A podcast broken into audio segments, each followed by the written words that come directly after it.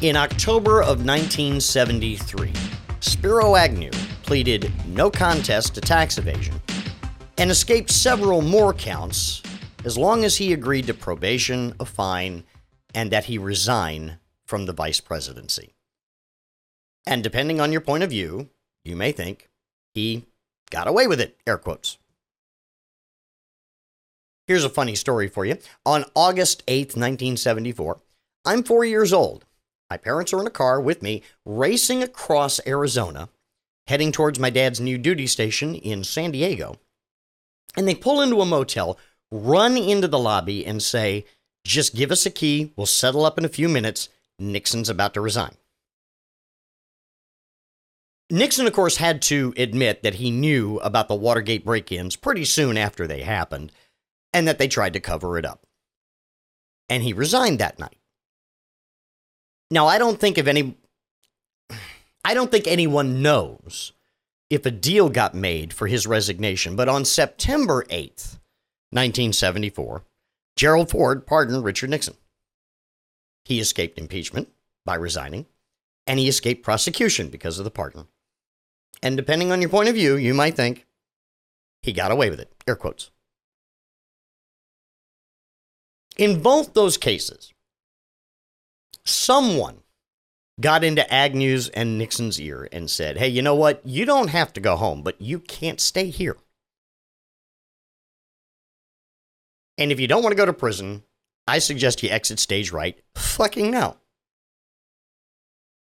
Agnew and Nixon, to their only credit, realized that it was time to go, and they did so in order to not put the country into the kind of crisis that we have never seen before.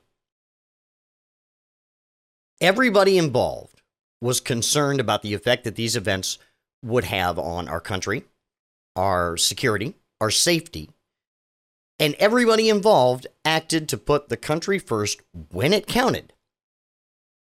And I say all of that to you to ask you a question. Do you believe for one second that someone hasn't gotten in Trump's ear and tried to tell him the same thing? Somebody has. I feel very sure about that, because if you look around, despite what you might think, there are still people that have the interest of the country, our security, and our safety at heart. And there are still people around that care enough not to plunge the country into a crisis that we've never seen before. Someone has surely told Donald Trump that if he doesn't want to go to prison, there's a way out of this. And herein lies the difference. In Donald Trump, there is no desire to put the country first and avoid a crisis. And if you read or listen to him, you might come to the conclusion at times that he doesn't think much of this country at all. Nation in decline. American carnage. It's not exactly the shining city on a hill speech, is it? Here's the thing.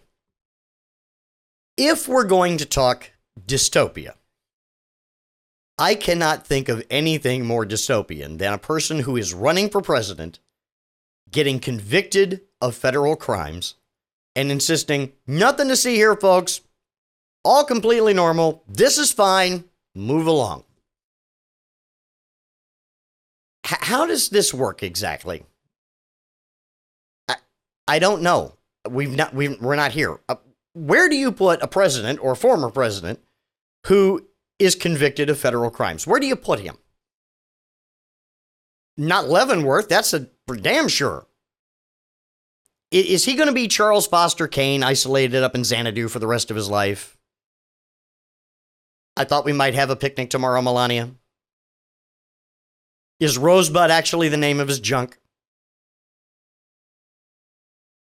And then what, what if he actually wins after he's convicted? If he's convicted, obviously innocent until proven guilty. I'm sorry.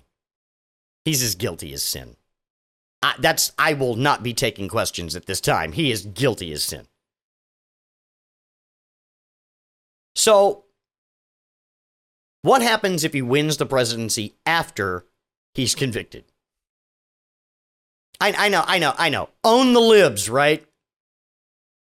No, no. We need to actually stop and think about this one, guys, okay? The sitting president of the United States, a convicted felon, serving a sentence for federal crimes, defines constitutional crisis any way you look at it. Trump wants to be president to try to get out of the nightmare that awaits him. And his cult wants him to be president to own the libs. Neither of those situations are workable situations for the country. Surely you can see this. But as with all things like this, the way out is through, I suppose. Strap in, kids. It's going to be a bumpy ride. That's going to do it for this episode of Roley. Connect with me on social at Chris Roley, K R I S R O L E Y. One name, all the same, if you please. I'm on Threads now.